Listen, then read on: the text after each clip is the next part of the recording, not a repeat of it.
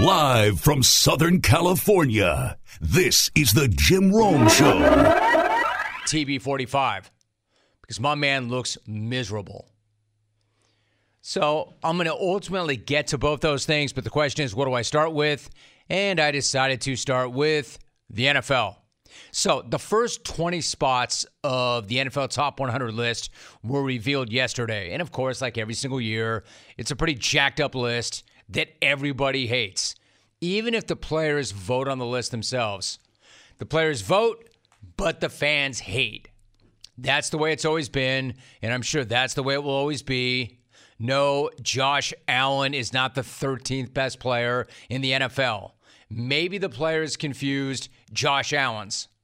Josh Allen, the quarterback, is a top 10 player, obviously. Patrick Mahomes at number eight, pretty messed up too. Putting the back to back MVP at number three, a little bit strange. Tom Brady ending up at number one, not that strange. He's the GOAT, the greatest football player ever. He's coming off one of his best seasons ever at age 44. He finished second in the MVP voting, and he had the most passing yardage in his entire career. So, TB45 showing up at the top of that list is not that weird. Certainly not the weirdest thing coming from that guy over the weekend. The Brady weirdness happened on Saturday at the podium when TB45 met with the Bucs media for the first time since he returned from his mysterious 11-day absence. The absence, which was already extremely weird. Then Saturday, the old man made it even more weird. Now, just to be clear, because I know you clones, I'm going to talk about what he said on Saturday not what he looked like on Saturday. As much as you want me to go there, I'm going to talk about what he said on Saturday and not what he looked like on Saturday. Actually, yes, I will. I literally will break one of my own rules. One of the few actual rules in the jungle that personal appearance is not show fodder.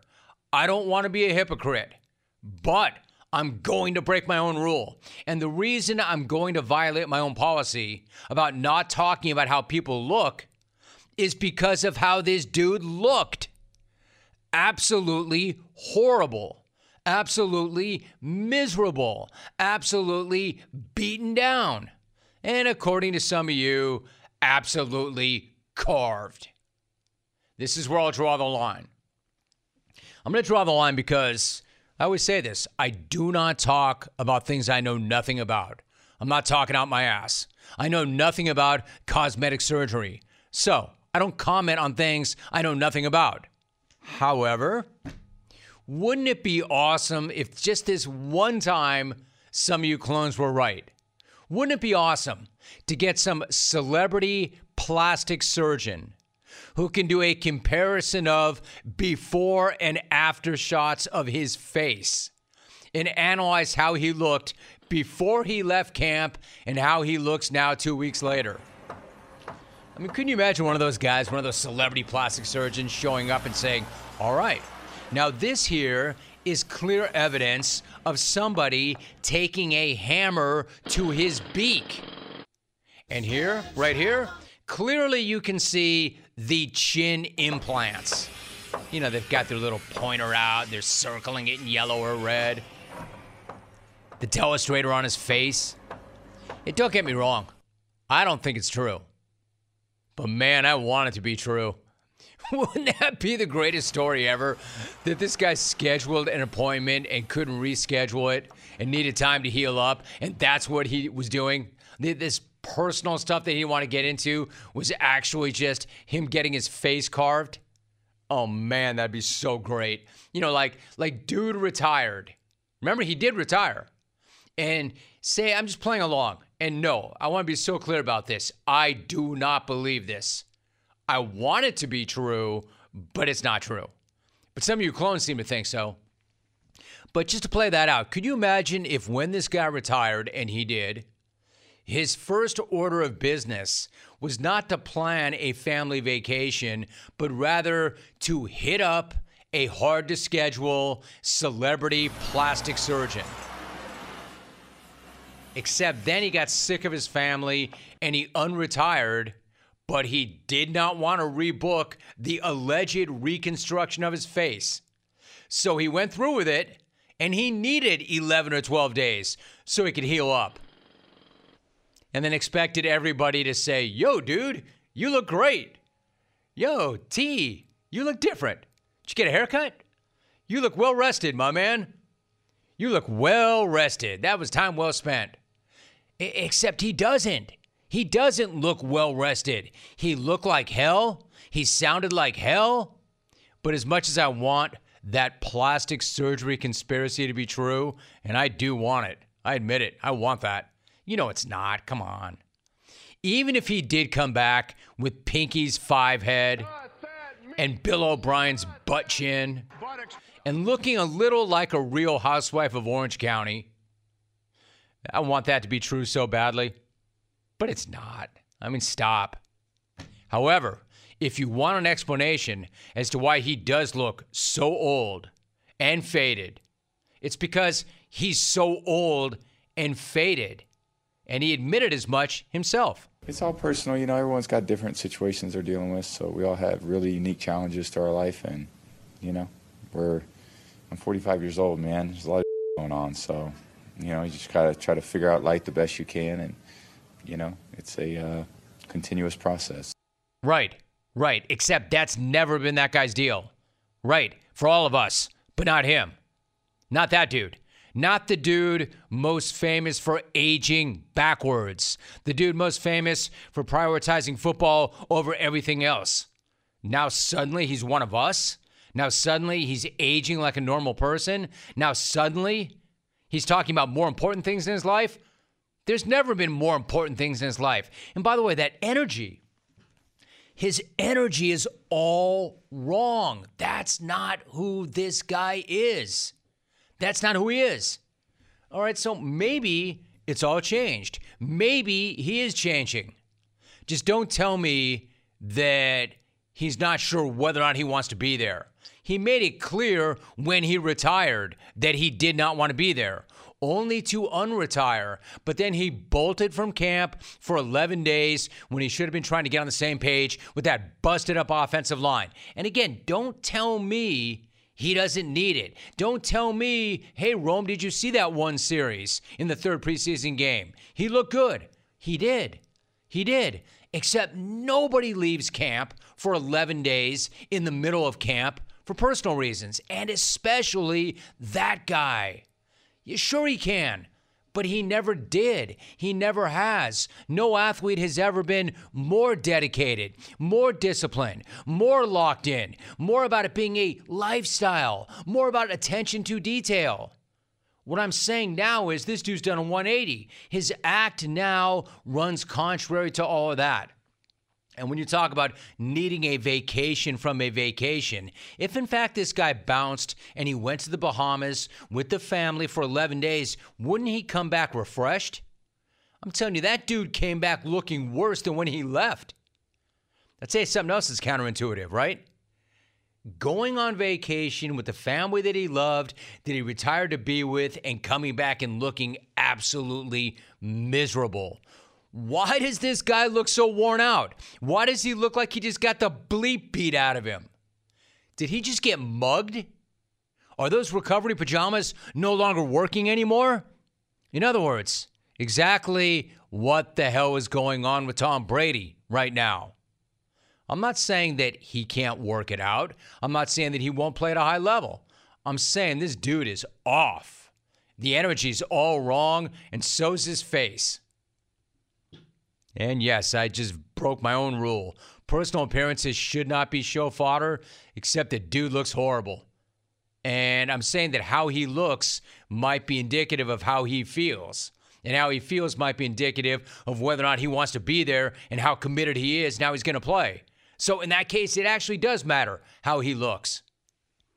There's just no way that I believe anything he says after all this. I mean, after all, the guy is saying, he made statements like this. One more point I want to make. He made statements like, oh, I don't want to be anywhere else. This is where I've always wanted to be. I've never thought about being anywhere else. This is where I want to be.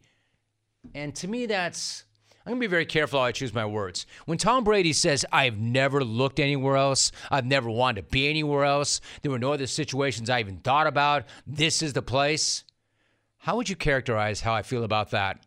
I'm going to be very careful when I say this. Bull crap.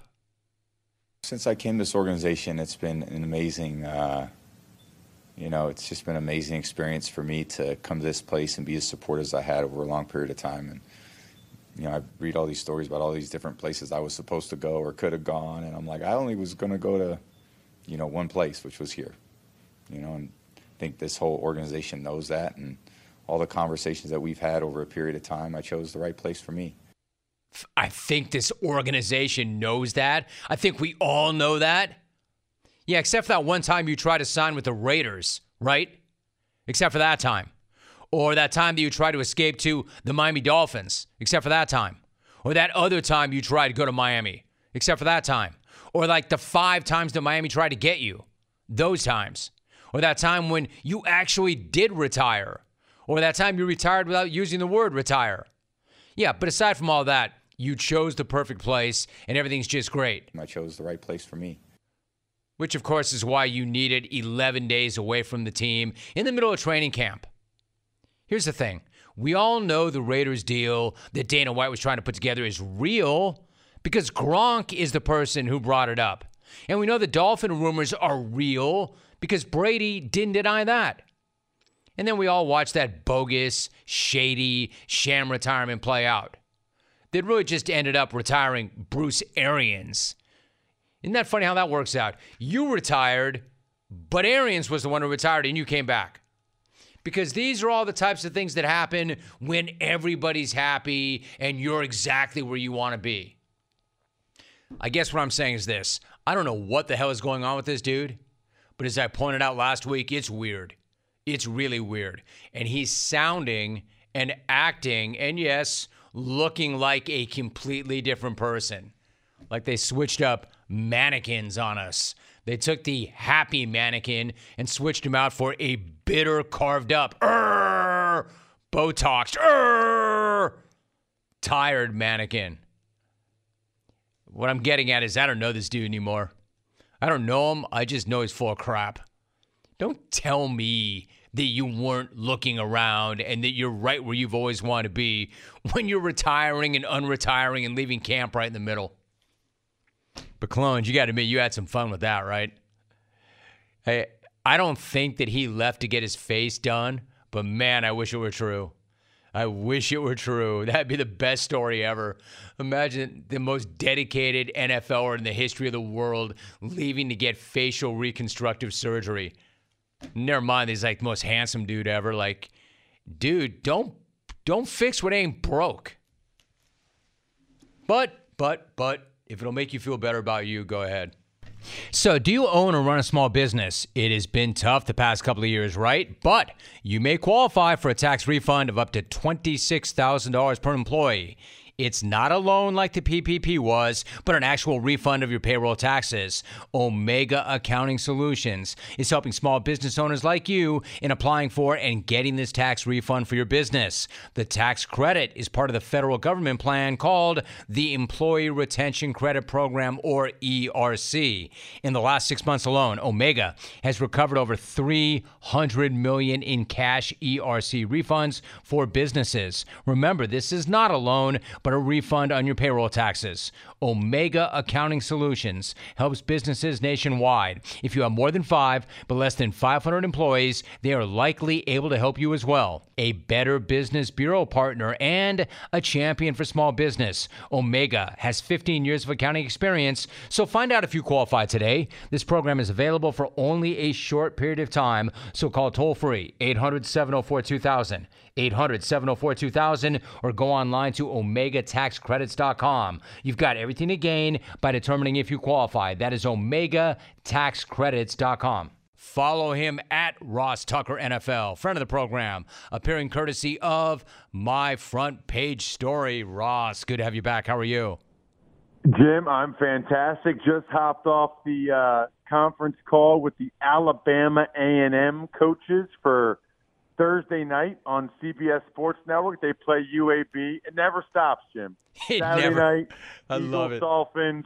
I'm literally on the Eagles team plane, flying back from Miami, looking at the UAB depth chart because you know what? There's a football game Thursday night between Alabama, Birmingham, UAB, and Alabama A&M, and I'm going to crush it right here on CBS Sports Network like you do every day. I My can't wait. man, I, I love that so much, Ross. Give me a thought really quickly. I'm going to follow up and ask you, what does that feel like? I mean, are you living the dream life? Does it feel like something of a burden? I mean, you're on a plane back to cover something else while breaking tape of the other thing. What is that life like?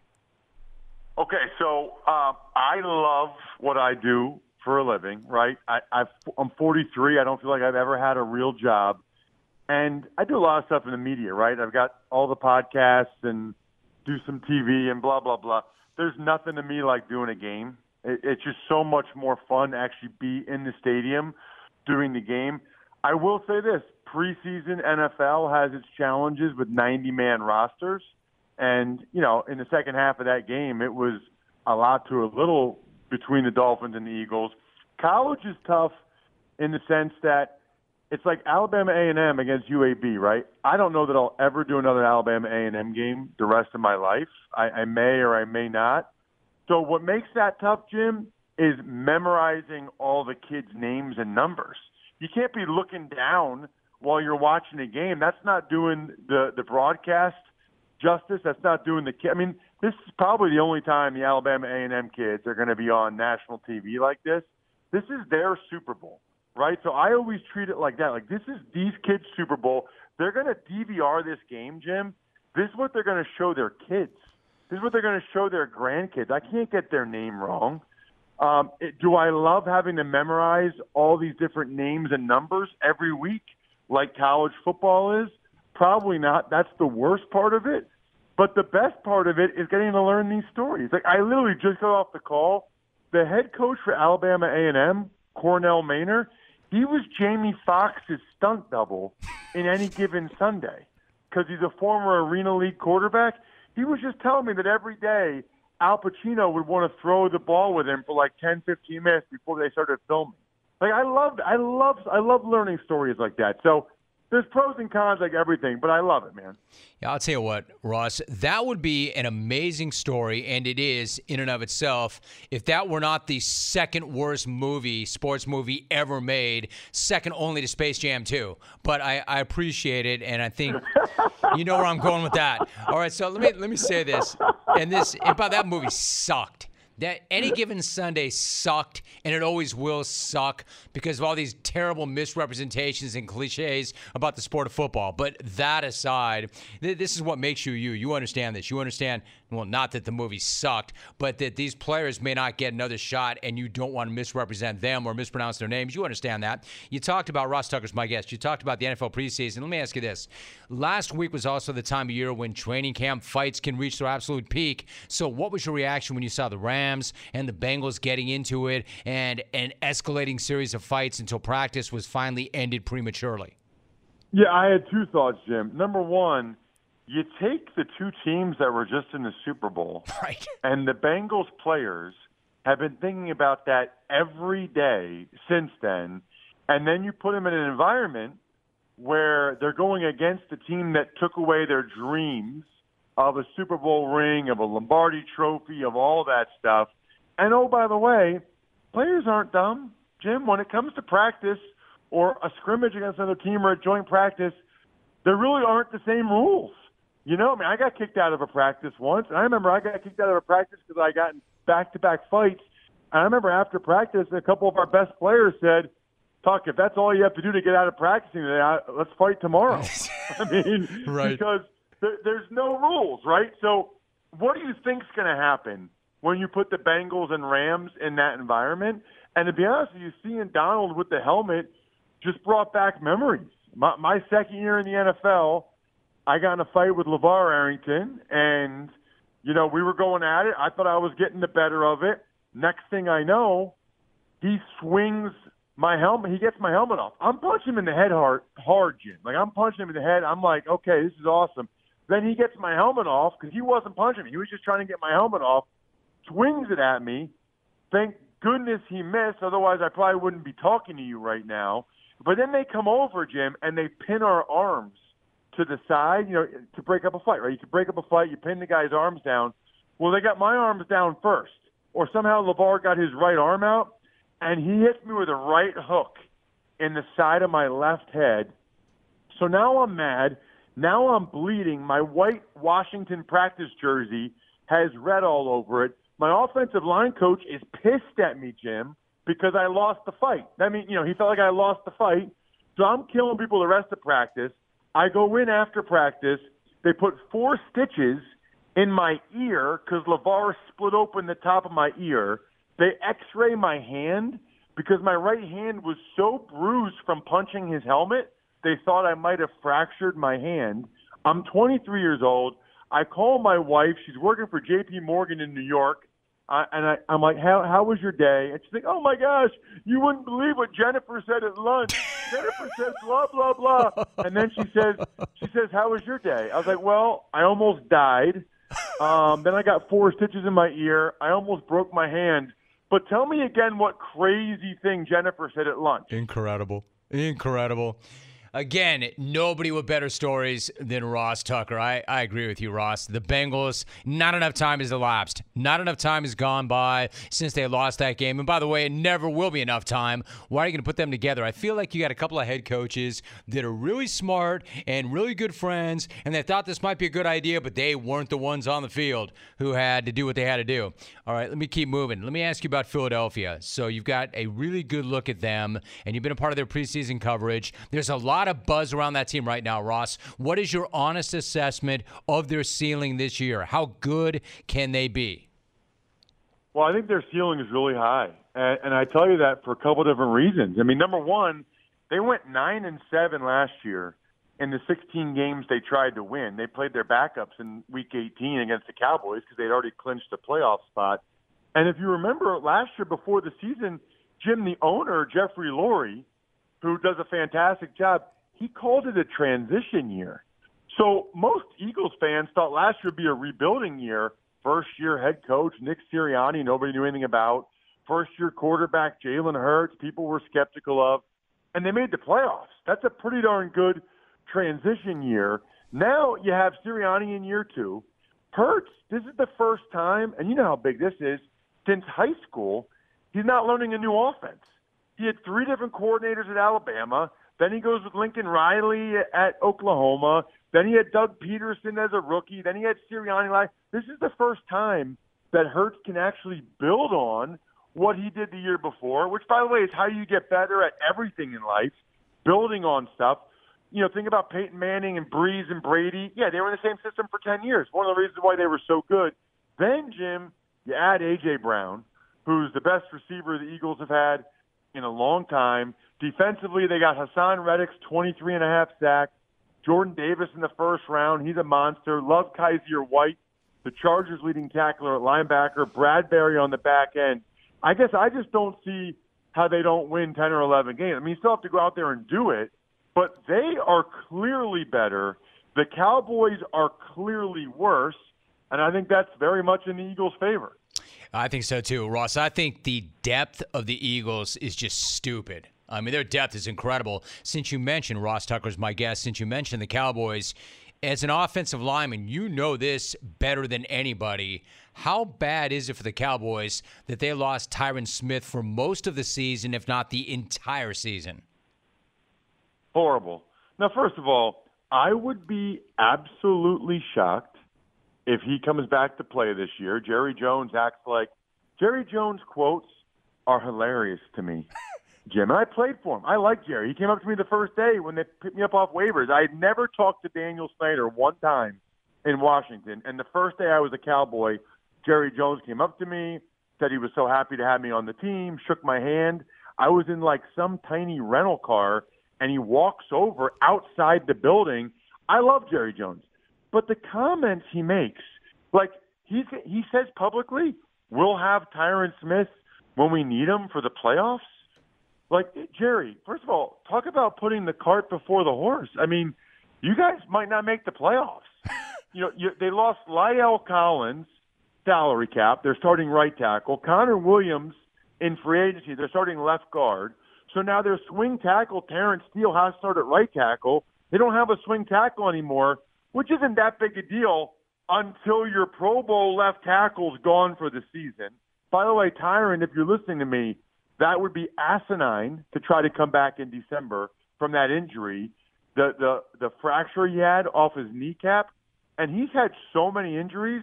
He's a guy that should probably call me to realize what the rest of his life might be like, and if maybe making sixty million dollars, you don't want to keep playing football and get. He's had so many injuries, Jim. So it's not good for Tyron Smith. I'd be shocked if he came back this year. It's real bad for the Cowboys. They lose Amari Cooper.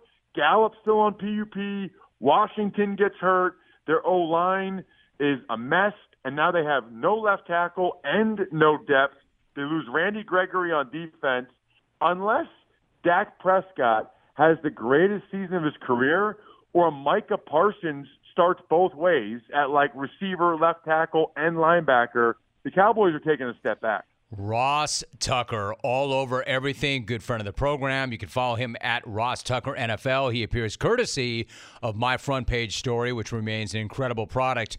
Really quickly, before you go, Ross, sticking in the NFC East, I got to get your thoughts on this. How much pressure is there on Daniel Jones this year, and how likely is it that he lives up to all of that pressure? Do you think that he is still starting for the Giants next season? Uh, almost definitely not. I would be very surprised if he was. And honestly, I don't even know if he starts this whole year. Now, I saw Tyrod Taylor got banged up yesterday. Um, so I don't, but man, there were times where they were giving Tyrod Taylor, the new head coach Brian Daboll was giving Tyrod Taylor reps with the ones. You know, this is year four for Daniel Jones, and I know the situation, it's never been great, Jim. I mean, the O line's been a mess since he's been there. Saquon Barkley gets hurt all the time. Their receiver decisions, like Kenny Golladay, they way overpaid for him. But there are no excuses. Nobody cares. This is pro football. Put your big boy pants on and play better. And now you got a head coach in Daboll that has no connection with Daniel Jones whatsoever. Not only do I not think he's a starting quarterback next year, Jim, I think there's a chance at some point this year Daboll puts in Tyrod Taylor if Jones struggles because he wants to try to change the culture of losing that the Giants franchise has become somehow. It's really sad. I mean, the Giants were a really proud franchise. I think there's a stat out there that nobody has lost more games over the last five years than the New York football Giants. No, I know there's a stat out there that says that because that stat's accurate. Ross, I, I hate to be greedy, but of course I'll be greedy. How about one more on the way out the door? When you hear Garrett Wilson say that Joe Flacco, quote, does a good job of making the passers receiver friendly, that's the best way I can put it into words. They're pretty easy to catch. When you hear that, can you help me translate that? Can you decode that? Does that get your attention? For instance, is that praise of Flacco or is that criticism of Zach Wilson? So first of all, Jim, you're never being greedy. I would give you any time you want. You're the man. You've done awesome things for me. I'll stay on this phone, my cell phone, for the next hour if you ever want me to. So that's number one. Be careful, man. Number I might. Two, Garrett Wilson is a rookie that doesn't know better that he shouldn't say stuff like that. Of course, it's a bad look for Zach Wilson. I, I first of all, I did the Jets' first preseason game.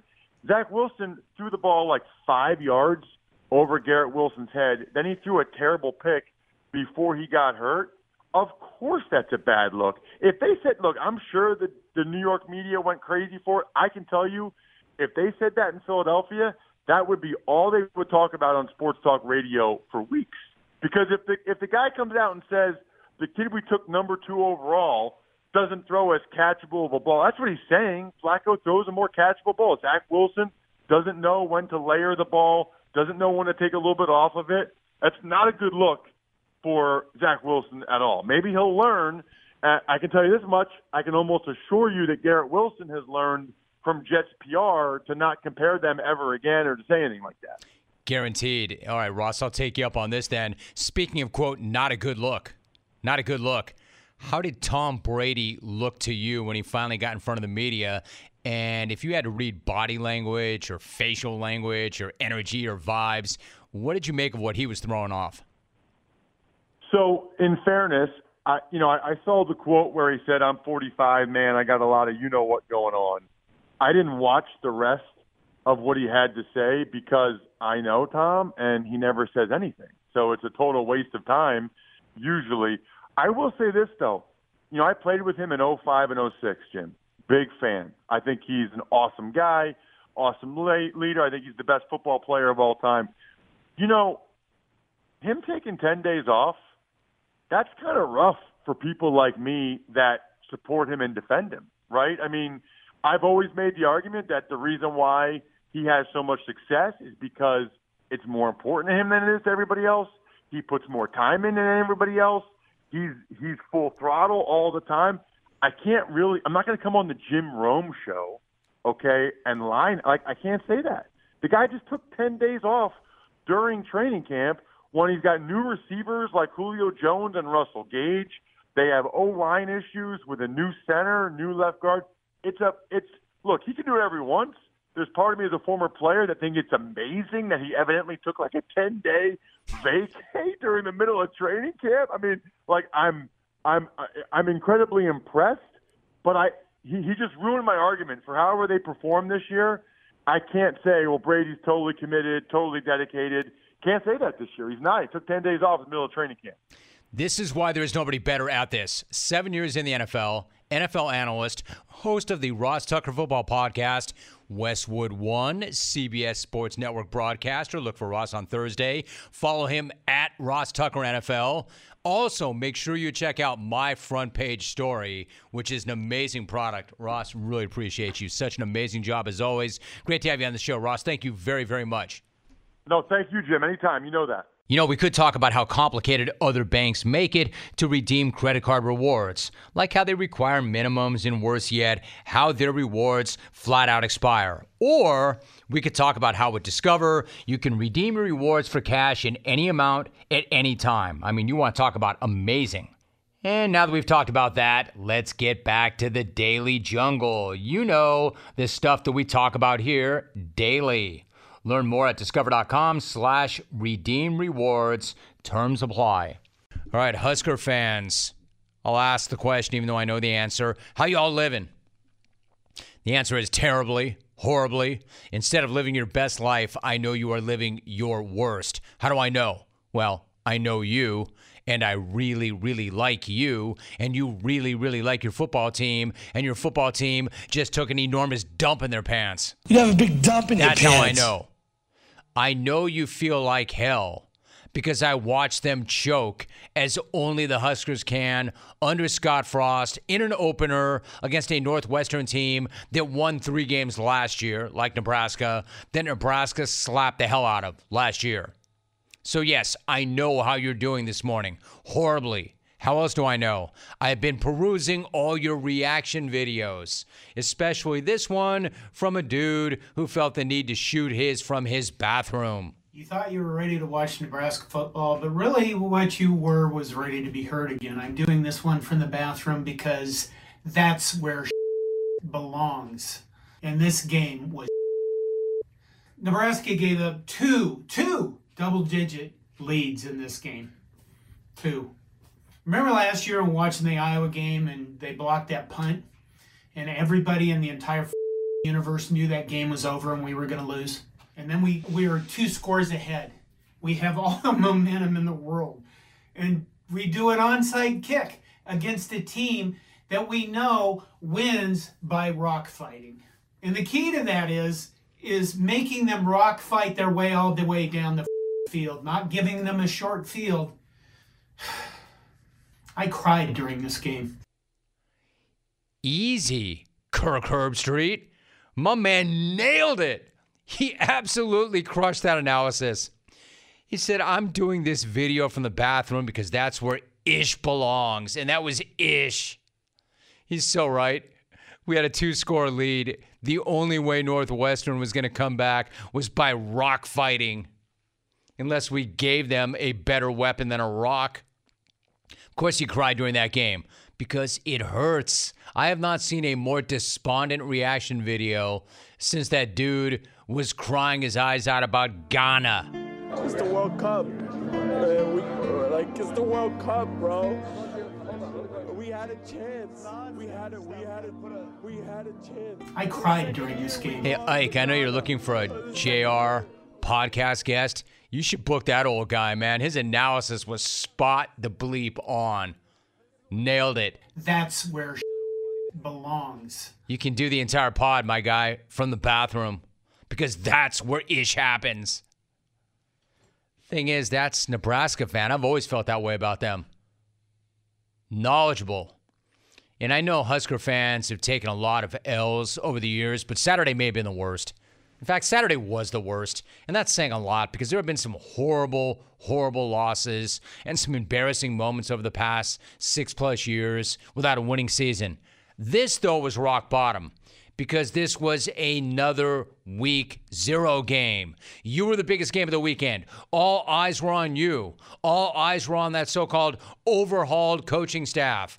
All eyes were on all those transfer players you brought in. All eyes on you because, well, there was nothing else to see. And it's a make or break year, and not just for Scott Frost, but for the entire program. Make or break, and it broke. It broke so badly that dude was crying and cursing while sitting on his toilet. I cried during this game. And probably after. And probably now. You were playing against a Northwestern team that you hammered by 49 last year. That's how terrible Northwestern was last year. You were 3 and 9 at year's end and you still beat them by 49. That's how horrible they were. You were a three win team and you beat them by 49 last year. And then Saturday, you were up double digits in the second half of a game where you were a double digit favor. And then this inf- infamous moment. Oh, and an onside kick. Northwestern is on it. At the 45, Scott Frost going for the mortal blow in this game, and now Northwestern has a short field. Fox on the call. I saw that play live and I could not believe what I was seeing. I have since watched that play so many times and I still cannot believe what I saw. I still have no idea what Scott Frost was doing there. No, I've heard him try and explain it, but I have no idea what he was doing there. There was a moment where I legitimately wondered is my guy trying to get fired? Is he trying to go TLR on us? The thing is, I know he's not. I know he's not. He's not built like that. I know getting fired is the last thing Scott Frost wants. I know how much he loves Nebraska. I know how much pride he has. I know he does not want that to be a part of his legacy, or in fact, his actual legacy. I know how badly he wants to succeed. But holy crap, that was one of the dumbest calls I have ever seen by any coach in any sport ever. Like that dumb. You're up 11 in the third quarter against a Northwestern team that was absolute garbage last garbage. year. Just keep doing what you're doing. Close it out. Finish like the alleged badasses you keep telling us you are. Get your win. Fly back to Lincoln with a dub in your hands. Instead, you go for an onside kick when you don't need it and you hand them the game. Scott Frost goes all Lindsey Jacobellis on it looking to style the win and face plants hard. And it's not just that it was an asinine call, but the thinking behind it is even worse because it shows zero confidence in your ability to close out a win, even when you have a double digit lead against a double digit dog in the second half. Like, you feel that crappy about being able to hold on to an 11 point lead against a 12 point dog that you've got to do something that desperate? something that dumb? And can we think about the risk and reward of a play like that? Is there anybody anywhere, new school, old school, analytics crew, or otherwise, other than Scott Frost, who thought that was a good idea? And not only was the call terrible, the execution was a disaster as well. Wasn't even close to succeeding. You just gave the game away. So, when asked what he was thinking, this is what Frost said. At that point in the game, I thought all the momentum was on our side. I thought if we got it, we could end the game. The way we were playing, I felt like maybe we were the better team, and you can't really foresee them scoring 14 straight uh, and us sputtering after we'd played well to start the second half on offense. So, again, those are excuses. If I had it over, I wouldn't make the call. Yeah, but dude, you didn't need to have it over because you should have never made that call in the first place. This is not one of those hindsight is 2020 things. Everybody knew that was a terrible call the second it was made. Like as always, in any walk of life, if you're a leader of any sort, you want to surround yourself with people who tell you not what you want to hear, but what you need to hear. And what Frost needed to hear in that very moment was somebody to step up and say, Oh, no, no, no, no, no, boss, boss, horrible idea, terrible idea. Again, he should have never made that decision. That stops with him. But once it was clear that that's what he was going to do, somebody should have jumped in his headset or his ear and said, Hell no. Hell no. And by the way, hell yes, I could see Northwestern scoring 14 straight and your guys, quote, sputtering after that play. Everybody not named Scott Frost could see that because that's how it goes. The moment the Huskers didn't recover it, everybody knew that's how that was going to go down. Because you gave them a short field to work with and you told your own team, I don't trust you. I don't trust you to finish it. So let's finish it right now and I hate to say it, Husker fan, but Nebraska gonna Nebraska, and Nebraska just Nebraska'd. So you're hanging out with some friends, you're putting back a few drinks. A few becomes a few too many. As the evening comes to an end and people start to head out, you think of calling for a ride. Nah, you got this. You live nearby. You can make it home just fine. It's not that big of a deal. I mean, what are the odds you'll get pulled over anyway? And even so, what's the worst that could happen? Your insurance goes up? You lose your license, you lose your job, you total your car, you kill somebody. Everybody knows about the risks of driving drunk. The results are tragic and often deadly. However, that still does not stop everybody from getting behind the wheel while under the influence. That's why police officers are out there right now looking for impaired drivers on our roads to save lives. So if you think you're okay to drive after a few drinks, think again. Play it safe. Plan ahead to get a ride. It only takes one mistake to change your life or somebody else's forever. Drive sober or get pulled over, paid for by NHTSA. We are joined right now by Leon Edwards. Leon, it is great to have you on the show. How are you?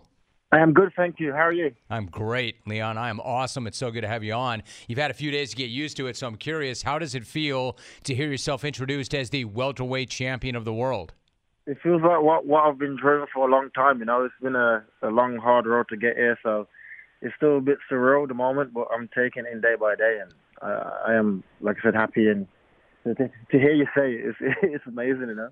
Yeah, Leon, it's got to be amazing. And your journey, of course, is well known and it's amazing. I want to talk to you about the knockout in a moment, but you said that in the week leading up to the fight, you were not necessarily as nervous as you may have been in the past. Why do you think that was? Did you have a strong feeling that you were going to shock the world or that you were going to do something great? How did you know? Um, I felt like a, a weird feeling where I feel like belonging. I felt like that moment was, was, was my moment, you know. I felt all the struggles I've been through and everything I've been through was for this moment. And I, I, I, I didn't feel as nervous as I did in previous fights because I knew what I knew. I, I knew I was, I was a better guy out there and just going out there and proving it. And that's what I did. Leon Edwards is joining us. So your coach Dave Lovell has gone viral, of course, for his messages to you in between the rounds. What do you remember him telling you, and then how would you describe the relationship that the two of you have? Um, I've known Dave now since I was age 17. I'm now 31 years old, so we've, we've been together for a long time, you know, and I think he knows just how good I am in the gym. So when he sees me in the fights and I'm not performing as, as I should be performing, um, because of altitude or wherever the case is, he's just trying to basically trying to wake me up, you know, just saying like, don't blow this moment. This is your moment, and this is what you're you're worked hard for, you know. Like, don't let this moment go to waste, and he, he knows how to, how to get under my skin, and that's what he did. Leon Edwards is the UFC welterweight champ. You know, you had that amazing first round, a great, great first round, but then things were not going as well after that. Leon, at any point did you feel like the fight was slipping away from you, and that you had to do something dramatic to finish and win? Yeah, hundred percent. I felt after the first round, I went out there, won the first round, and from there my body just kind of shut down. Um, like I said, the altitude like affected me going going, going to Utah, you know. So um, yeah, from from there I felt like it's, it's slowly slipping away, and I thought I need, I need to go out there and um, up, up the pace or get the finish. And yeah, that, that's that's what I did in the fifth round. It seems to me, watching that night, Leon, you were not the only one affected by the altitude. It seemed like there were a lot of other fighters prior to your fight that also had that same kind of issue with the altitude. The final moment, Leon, is one of the all-time great, great moments in UFC history. I'm curious, what did it feel like when your foot connected with Usman's head? I like to always ask this of guys who get knockouts like that. Did it feel? Did you feel it, or did it feel so perfect that it didn't really feel like anything at all? Yeah, exactly. It felt like hot knife through butter. You felt perfect. You know, there, there was no there was no pain. There was just a perfect impact, and I see I see the way he folded over, and I went over to like go for the ground and pound, but it, was already out. I saw his eyes was rolling. I thought he, he's done. You know, so it was a fantastic moment. Leon Edwards is joining us. I'm curious. I mean, if if it's all just kind of sinking in still yet, this seems like kind of an absurd question to ask. But in that moment, or in the moments after you threw and landed that kick, did you have any idea how dramatically your life would change as a result of landing that kick? Um, not not not exactly at that moment. I know I was achieving my goals and my dream to become a world champion. I knew that would have a positive effect on my life, you know. But as far as like the viral moments and the memes and just even the speech after, you know, everything just like worked out perfectly. Now, Leon, I think that there are people listening right now that really, really know the sport and really, really know you, so it's kind of redundant. But then I've got a lot of mainstream listeners that don't necessarily know your background. For those who don't know, you were born in Jamaica, then you moved to England when you were nine years old. What was that move like for you? Um, it was uh, ultra a culture shock move from from Kingston, Jamaica to um, Birmingham in, in the UK. It was just a totally different life, you know. Um, there was way more, less poverty. I would say, and uh, way more um, options and stuff to do with, with your life. You know, as in Jamaica, it was it was more difficult. It was a, it was a more difficult background, born, born in poverty, and so yeah, it's, it's a totally different culture shock. Talking to Leon Edwards. So the story goes that when you were 17, 17, you were out walking with your mom, and she saw an MMA gym above a DVD rental store what did you know about MMA at that time, and what do you remember about walking into that gym the first time? Um, before I knew nothing about it. I knew it was the first time ever. I thought it was a boxing gym, so she she, she brought me to the gym to keep me from getting in, into trouble with my uh, hanging around the street and getting into trouble, you know. And she's like, oh, you, you should give MMA a go. Um, I said, okay, I, I'll give it a go just, just for you, you know. And I gave it a go. Went to the gym, and I just remember my first day. There's a positive feedback I was getting from the coaches from the other, the other athletes. I think that's what kept me in the gym. That's what kept me want, wanting to go back. We're talking to Leon Edwards. He is the UFC welterweight champ. I'm curious, those first few days, I mean, was it love at first sight? Did you absolutely love it? Or maybe did you just have a great talent for it and you were getting positive feedback? Like, what was it like in the beginning? I think I had a great talent for it. I didn't for, for love it straight away. I had a great talent for it. I took to it straight away, and I think the positive feedback from the coaches, like like I said, was keeping me in the gym, and I wanted to go back, wanted to improve, I wanted to get more positive feedback, and that's what I did, and I, I, I stuck to it, stuck in the gym, and now here we are, the welterweight champion of the world. Here we are. So your mom, she she recommended you go in there because she wanted to keep you out of trouble and keep you off yeah. the streets. But but as you start to bring home trophies and hardware, she was more and more proud. I'm curious, given everything that you guys went through growing up, and to see you do what you did on the biggest stage, and you're a world champion. What did that mean to her? What was it like to share that with her? It, it means the world. It meant the world to me and to her, you know, and to our family. And I think it's in the the phone call after the fight when I phoned my mom and just broke down, broke down crying because I know how much it, it, meant to us and this this moment would, would mean for us, you know. And so it was. She oh she told me she's proud of me and she's she's very happy, you know. And to make to be a son and make your mom proud, that's about what every son has worked hard for and, and aimed to do. So um, it's a pro, pro moment for me and my family. Talking to Leon Edwards for a few more moments. You know, you've said that that was actually one of your worst performances. So, what does it say about just how good you can still be if you had one of your worst performances and beat the pound for pound champ?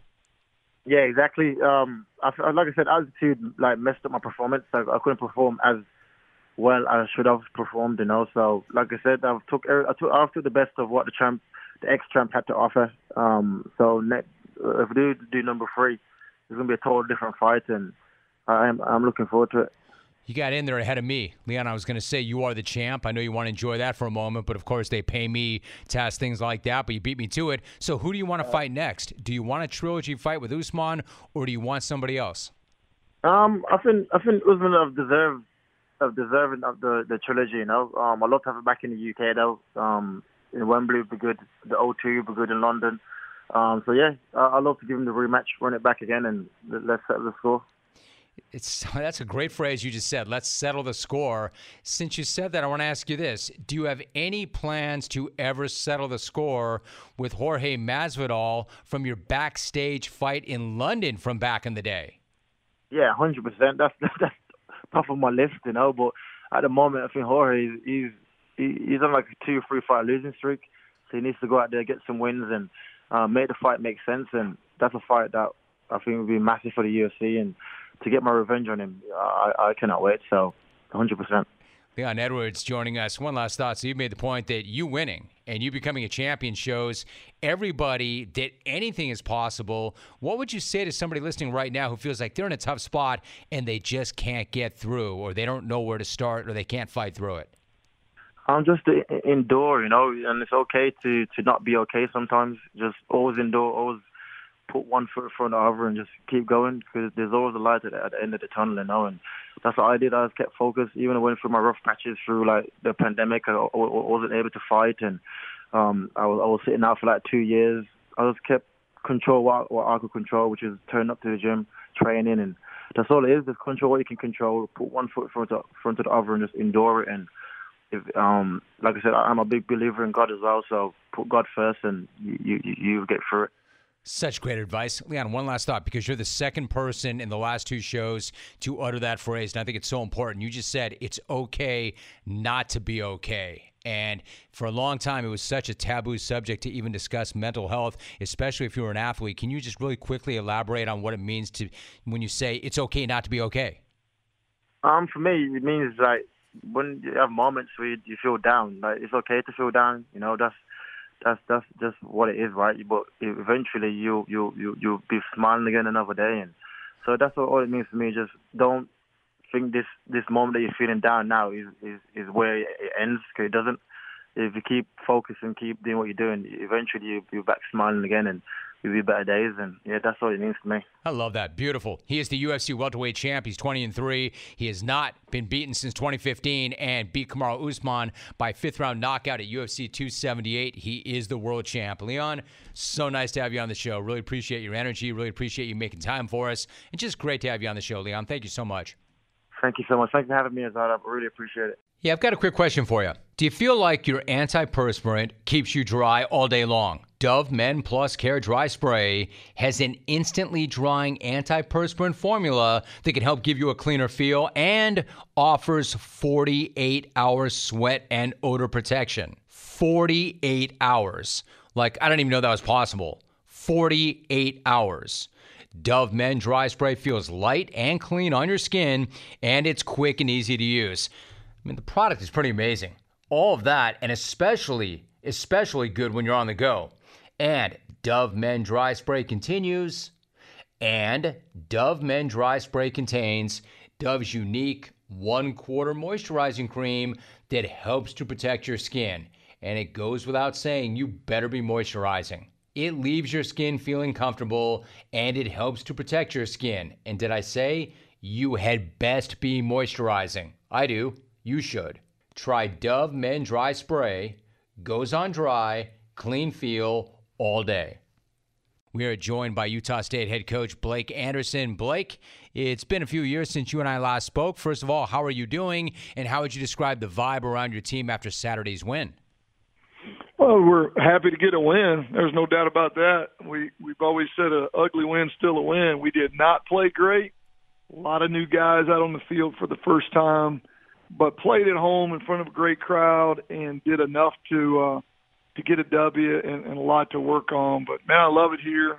Last year couldn't have gone better. The raise the trophy in year one was definitely uh, kind of busted the expectation bubble, and and now we're just trying to fill some gaps where we lost some key players that are still playing and, and find out what we're made of. And it does not get any easier, as you mentioned. We make a trip to Tuscaloosa to play maybe the best team on the planet. So we'll uh, we'll find out real quick what we're made of. Well, I'll tell you how good an answer that is. You answered a few of my questions already. Blake Anderson joining us. All right, so let's talk about what you have. I know the running back position may have been a spot where you may have had some concerns over the summer. So when Calvin Tyler Jr. rushes for 161 yards and Briggs goes for 85 on 10 carries, what did you make of the way your running back showed up on Saturday? I was pleased there, with the exception of the turnovers. We we did put the ball on the ground a couple times there. Frustrated with that but our ability to run the ball, they they were absolutely not going to let us throw the ball behind them. Did everything they could to to just you know find out if we could run the ball, and we we did run the ball better Saturday than we did um, pretty much most of the season a year ago. Calvin carried the ball 30 times plus, wasn't probably in a position to do that a year ago.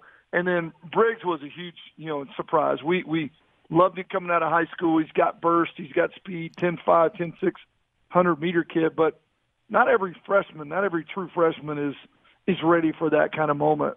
So the spark that we got from him was huge. We were able to run the clock out at the end, the last five minutes of the game, ran the ball, didn't put it in the air, didn't give it back to UConn, and that's something we struggled to do a year ago as well. So as bad as it was in some areas, the run game was better. It's something we can definitely build on both those guys, uh, you know, we need to keep them healthy and, and just continue to improve. Utah State head football coach Blake Anderson is joining us. Utah State and Alabama coming up this weekend. Blake, let me ask you about your quarterback. Logan Bonner threw for nearly 300 yards. He had three touchdowns Saturday. You've been with him for a while now, going back to your time at Arkansas State. How would you describe the relationship the two of you have? Well, that that relationship goes back to when he was 17 years old, coming out of high school, uh, sitting in his living room with his family and in recruiting him. Uh, it, it's it's been amazing to to to just kind of build the relationship we have. We've been through a lot of ups and downs. Uh, he's had tons of injuries and adversity that he's had to deal with. You know, he's been with me along losing my wife and losing my son uh, just a few months ago. He's been that guy that just we've got to connect. I coached him in that room for several years. I I ran the offense and coached him personally every day for several years it's just not something you get to do that often. I mean, this is year seven for us together. Uh, it, it's unique. It's a lot of fun. Love the way he played Saturday, coming off of an injury. You know, he tore his ACL in the bowl game, and he has busted his butt to get ready in a very short window and played played really really well. Didn't turn the ball over, threw the ball on the money when he had to, sit in the pocket, and really proud of, of what he's doing. And I think if we can keep him healthy and he can just stay away from the injury, he can have a, a huge, huge senior year. Played great down the stretch last year when we needed him most. And, and I feel like he's at a point where he feels very confident about what he's doing. Utah State head coach Blake Anderson, my guest. So, Blake, I had Kyle Whittingham and Kalani Sitake both on the program last week. In the final AP poll of last season, their programs and yours were all in the top 25. So you are battling with them in recruiting right now. What are those battles like, and how do you see your program fitting into the college landscape in the state of Utah? Well, the, the league has, has has gotten stronger and stronger. The Mountain West proved last year that we we could play and play at a really high level. We competed really well against the Pac-12 and the Big 12. We won the Bowl Cup, had the best bowl uh, record uh, of any league in the country. We were the top group of five league in the country. So that's that's where we need to be as a league. Us battling head to head.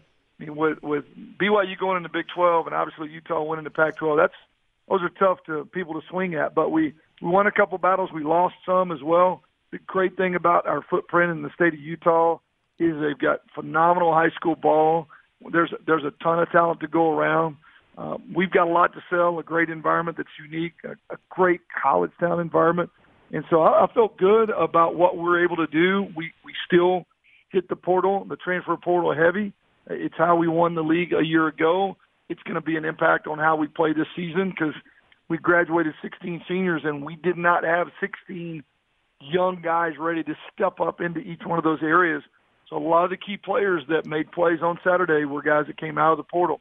And that is a place I think that we can impact our football team and did last year. And I think we've done the same thing again this year. And it'll be the key to success if, if we can get those guys all moving in the right direction at the same time. Blake Anderson joining us. You mentioned you have an opportunity on Saturday night against maybe the best team on the planet. When you look at Alabama and you look at them on film, exactly what do you see? just zero weaknesses. I mean, just the most physical, fast football team that you're going to play. I mean, we we know what we're up against. Um, we, we we know. I mean, you got Heisman Trophy winners and and candidates and defensive players of the year and ton of NFL players across the board. Uh, it, it is a huge. It's daunting. It's a daunting challenge. If you watch tape, you just don't see any flaws. Uh, best coach to ever coach. I mean, everything you think of stacked against you. But you know, if we get if we get so focused on that and get so overwhelmed by that, we won't, won't really spend time on what matters. What we've got to do is focus on getting better this week. We did not play well in a lot of areas Saturday. We played well enough to win, but not up to our our capability, not up to our standard. We've got to simply focus on getting better this week, putting the best product that we can on the field, and, and hoping that that puts us in a game with these guys. If, if not, if we don't play our best, this thing will be over at halftime. We've got to improve and play our best and put ourselves in a position to make them work for everything they get. You know, maybe they don't come out playing on all cylinders game one, just like we did last week. Some mistakes here or there. We had to capitalize on those, but we can't do their work for them. We cannot go in and play badly. And so we're we're really just going to focus on us because if not, you can get overwhelmed with the talent you're going to see, the size, the speed. You, you can't let that just completely ruin your week of trying to prepare and get better. Yeah, I really, really appreciate that response. In, in a sense, it's kind of like what Nick Saban himself constantly talks about like, do not worry about the results. Never worry about the results. Focus on the process. You know, Blake, as somebody who's done this a long time and done it at a high level, what you just said was, I'm probably, or we are probably going up against the best coach who's ever done it. What is it about Saban? Like, coaches, they're all cut from a different cloth, but they have similar messages, similar approaches, very bright, very charismatic. They have to do certain things a certain way. What is it? How did he get separation? Why is he the best to ever do it, other than all the rings? You know, I think just consistency. It, it's hard to find consistency and longevity. It just when you look across, uh, you know, college football and even NFL, it, at some point it comes falling down, and it just hasn't done that for them. They struggled really early when he first got there, as he was building it, because I think he was patient to build it the right way. And you have seen consistency and they, I mean, every year.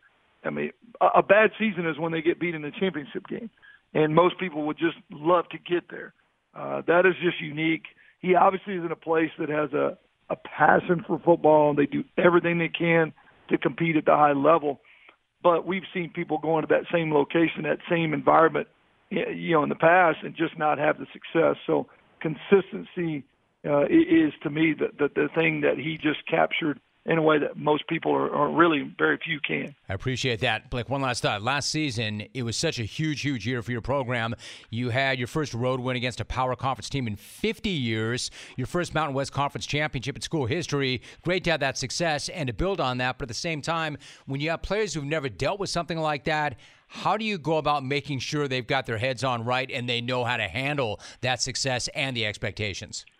Yeah, you got to get them back to ground zero. You really do. Uh, reality's got to set in that we graduated 16 really good players. Several of those guys are playing in the NFL now. They're not here anymore. Other guys have to step up, and, and there are no points for us having the trophy in a trophy case. It nobody cares anymore. So life is go back to work. I think we did a good job of that in the off season. I think our guys really realized that that this is back to zero zero, back to square one. You get you know, we talk about you, you know, respect is not given; it's earned. You, you got to go back out and do it. Uh, nobody cares about yesterday. You got to go back and do it. I think they've got a good grasp of that. Uh, and, and this week is going to be a challenge in itself, but uh, it is a re- reality check this last week, and that we've got still a ton of work to do. I'll tell you what, I'm so glad I asked you that question, and not just for your program, but for life. That is, that's it, right? You have to go back to work. You've got to go back to ground zero. Nobody cares what you've done already. I love that. That that just hit me the right way. Blake Anderson's the head football coach at Utah State, second season there. They're coming off a win over UConn, 31 to 20, and they are at number one Alabama on Saturday night. Blake, great to get caught up once again, as I mentioned. It had been a couple of years, but good to have you on the program. Thank you very much, and good luck this weekend. Thanks for having me back. We'll need it. Good night now!